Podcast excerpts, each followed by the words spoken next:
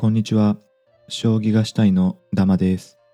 この番組では、小学生ぶりに将棋を始めた一階のサラリーマンが、将棋の魅力について語っていきます。では始めていきましょう。いや、しかしね、最近眠いですね。まあ、ちょっとバタバタしててっていうのもあるんですけど、私、いつも、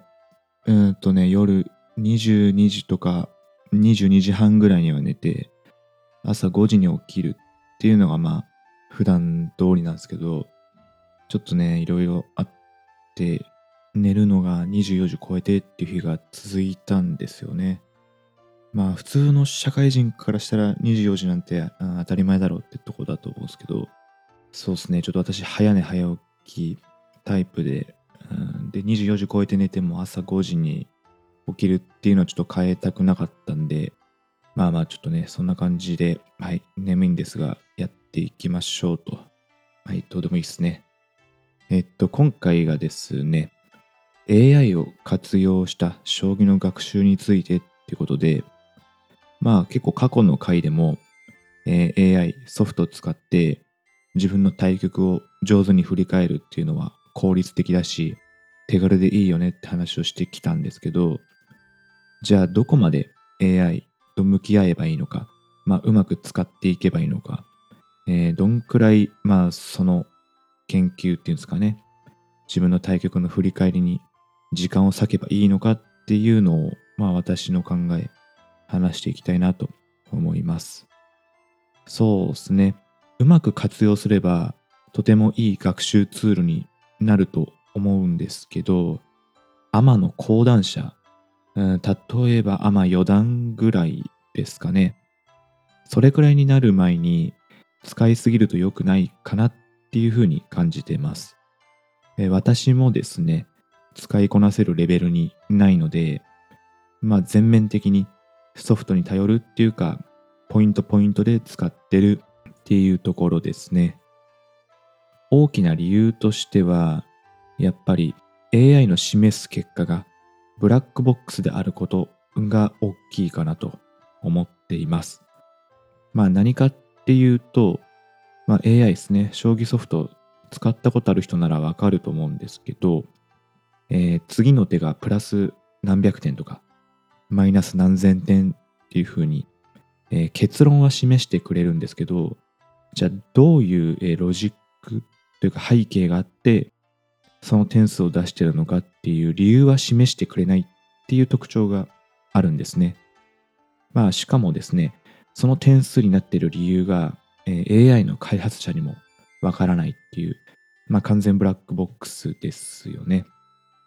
将棋においてはですね、えー次の手とその局面における評価値、まあ結論は出してくれるんですけど、えーその手の読み筋とか、まあその局面の評価基準、まあなんでその点数になってるかっていうのは提示してくれない。まあまあさっきの繰り返しですけど、そういうことなんですよね。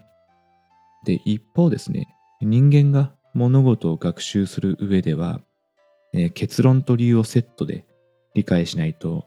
汎用性が高まらないっていうんですかね。別に応用できないことがまあまああるかなと思ってるので、うん、結論だけ覚えるだけだと同じその局面になった時はああこうだったかなって思い出せると思うんですけど、うん、ちょっと場面が違うと、えーうまく活用しきれないのかなっていうことっすよね。まあなんていうんですかねあの大学受験とかで、えー過去問解いててまあその過去問は解けるんだけど、えーその途中の解放に至るまでこの公式を何で使うのかとか、えーなんでその計算結果あー計算式になるのかっていうところの工程を知らないとまあ他の、えー問題なかなか解けないですよねというところですよね。えーなので AI が示した手と評価値の背景にある読み筋と局面の、えー判断基準を自分自身で読み解く必要があるんですね。だから AI が例えば、えー次この6五歩って指したらプラス500点だよって言ってるとまあ人間から見るとうんなんでプラス500点なんだっていうところをまあ、自分の、えー経験とか、まあまあ定石とかから紐づけて、えーまあ理由をつけていかないといけないっていう作業が必要になるんですね。まあただですね、初心者とか、えー私も含めて、まあそこまで強くない人が、えーその読み解くための知識を持って、で実際に読み解いていくっていう作業を全ての手に対してできるかっていうと、ほぼ不可能じゃないかなと思ってます。要は AI が提示する手と評価値を気力向上、まあ、将棋の上達に直結させるのはとても難しいんじゃないかなってことですね。対局をやって、で、まあ終わった対局、まあ振り返ることは大事なんですけど、振り返るときにすぐに AI の評価値を出して、で、示された優劣だけを見て納得するっていうループだけじゃ強くならんのじゃないかっていうことですね。じゃあどうするのよっていう話なんですけど、えーそもそもこの評価値って何なのっていうのをまあちょっとねあの客観的に考えてみればどう付き合えばいいのか見えてくる気がするかなって思ってますね。AI を使ったことある人だったらまあわかるんですけど、まあ、さっきと同じですね。あの手と同時にこの手がプラス何点だよとかいうふうに具体的な数字でその局面の、えー優劣を示してくれますと。で、これを評価値って言ってますね。で、この評価値っていうのが何かっっていうと、解析というか、数字を出してくれてる AI が終局、終わるまで指すんであるんだったら、まあ今指した手はこの評価だよっていうことなんですよね。だその一手を取り出してっていうのも当然あるんですけど、まあ僕がそのまま指し続けたら、まあ、遡ってこの手プラス何点だよねっていうふうに、まあ、言ってるってことなんですよね。えーつまりですね、まあ、その局面やその後の手順の難易度が考慮はされてなくて、えー攻め受け、まあ、あと流れの速い展開とかじっくりした展開とか、えーあらゆる指し方に対応できる完全体の AI、まあ、序盤中盤終盤隙がない AI ですねが指し続けた時の今時点の点数ってことですね。えーただですね、あの、プロ棋士レベルじゃなくて、我々アマチュアの人っていうのは、えー攻めた時に強みが出やすいとか、まあ逆に玉を穴熊みたいにガッチガチに固めて、じっくり戦った時に自分の良さが出るとか、あとはまあ序盤の研究はあまりやってなくて、まあ結構我流なんだけど、えー終盤がすごい強くて、まあ、終盤突出型、まあ、多少不利でも終盤のその積む積まざるのところで、逆転できる。みたいな人もいたりですね。強みと弱みがはっきりしている、えー不完全な将棋を、まあ、指してるっていうことですよね。なのでその盤上のその局面だけを切り出して、えー理論的に正しい次の一手っていうのがそのやってる本人にとっては必ずしもいい手、えー勝ちやすい手じゃないってことが頻繁に起こってるんですね。えー例えばですけど、えー攻め気がある人、攻めていくと強みが出る人に対して、その AI が指し示した次の一手が、えー受けに回る手を指せば、うんプラス800点とか、えー逆に攻める手を指せば、まあ大難候補かわかんないですけど、手を指すとうんマイナス300点みたいなものを出したとするとですね、まあ、もし AI ってものがなかったとしたら、えーその人にとっては攻めるマイナス300点の手を選択した方がその後にいい手をたくさん、連発して勝つ可能性が高まる、えー逆にですねその受け続けるプラス800点を選択しても長所を生かせる展開じゃなくなるためえー結果的にプラス800点をキープできないで、えー負けちゃうというか負けやすくなるってことが起こり得るんじゃないかなっていう話ですね、えー不完全なですね我々アマチュアの将棋っていうのは、えー盤上の理論上の最善手よりも、まあ、多少ね劣っていても自分の持ち味を、えーかせる手を指した方が満足感も得られるし、えーかつ勝ちやすいんじゃないかなと、えーそう思います。AI の示す手が、えー絶対正しいんだと、えー次からはその通り指すぞとばかり思い込んでいると、えー自分の持ち味が活かせる。好きな展開にならないことが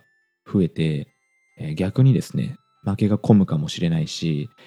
うーんまあやりたいことができずにストレス溜まりますよね。その自分はこの手がいいと思ってるんだけど AI の示す手がことごとくこの逆の方を示してきてでそれに従っってるうちに、うん、どんどん手が窮屈になってきてまあまあしまいにはね対局が嫌いになっちゃうかもしれないっていうことですね。まあこれちょっと私の経験もあるんであー実際にそう陥っている人もいるんじゃないかなというところでまあ話してきました。じゃあですねソフトをどう使っていけばいいのかなんですけど、えー対局後とか研究で AI を使う時間が、まあ、そこそこ取れるんであればですねその一曲終わった後に、えー自分の頭で徹底的に考える試行錯誤して、えーその上で AI の手は参考程度に見てみるっていうのがまあいいですよね、まあ、いろんなとこでも言われてると思いますけど、まあ、一曲の中でせめてそのあここで指しやすくなったなとかあここで悪くなったなっていうその、まあ、ポイント2つぐらいはですね自分なりに、えー考えてみてでその上で AI の手も見てみるってことですねその、まあ、実際に自分で考えてみた後に AI の評価値も見てみて、えー評価グラフがぐんと、えー上に上がったところ、えー逆に急降下したところが自分の予想と合っていればまあその理論上正しいと言われる将棋の正解の一手に対して自分の感覚も合ってる。まあ自分の対局感も合ってるんで、まあまあそれはそれでなるほどなっていうふうに、えーそこを深掘りしていけばいいですし、まあなんだろうな、ここ全然悪くなった気がしないのに、その AI 的にガクンと数値が下がってるとかであれば、ああまあなるほどねと、うん、そんな考えもあるのかっていうふうに最初は軽く受け止めるぐらいでいいんじゃないかなと思います。逆にね、なんかそこを、うん、頑張って改善しようと思っても、まあ我々、まあ、そんな強くないレベルの人が長所を伸ばしに行くより前にダメなところばっかりその潰し込もうとしても、まあつまんなくなっちゃうんで、まあ、そこは後回していいよねってことですね。はい。まあなので AI が示した評価値のグラフを大前提に勉強するんじゃなくて、えー自分で考えた後に AI の結果を、まあ、答え合わせとまではいかないですけど、まあ、参考程度に見るぐらいの方のプロセスがいいんじゃないかなっていうところですね。まあ正直面倒ですよね。時間もね取れる人もそんないないと思いますし、まあね、あのボタンポチッとしたら AI がグラフ出してくれるんで、ついついそっちから見に行っちゃうと思いますし、私もそうなりがちなんで、まあ自分へのその戒めも込めて、うん、自分でよく考えてからっていう風に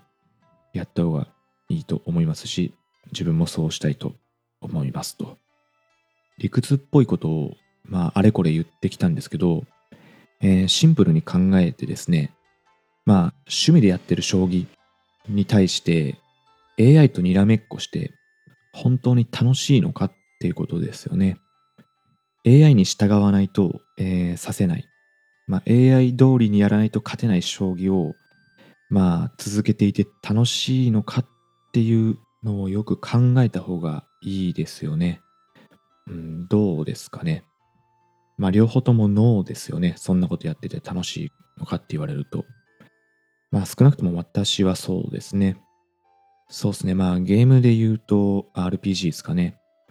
攻略本を読んでから、えーまあ、あるいは読みながらゲームを進めるんじゃなくて、まあ、例えばドラクエだったら、自分で街の住人全員に話しかけてみたり、生きるかわからないマップをしらみつぶしに辿ってみたり、そういう試行錯誤するっていう過程が、まあそういうね、ゲームを進める上での醍醐味だと思うので、えー AI を使って、視力の向上だけを求めてる人は、うん、将棋への取り組み方を見つめ直した方がいいんじゃないかなと。かまああのね、すごい強くなりたいとか、もう、なんですか、その和気あいあいじゃなくて、気力向上だけに特化したいんですって人は当然別に何も否定しないんですけど、趣味の一環でやってる人は、そう、まあ AI との距離を適切に取った方が、えー楽しめるんじゃないかなっていう話ですね。まあね、自分の考えを盤上で自由に表現しましょうってことですね。ちょっとかっこよく言うと。じゃあ今日はこんな感じで締めたいと思います。この番組を応援するよっていう心優しい方は、えー番組フォローとか高評価をポチッとお願いします。感想とかお便りも、えーお待ちしております。じゃあ終わりにします。ありがとうございました。「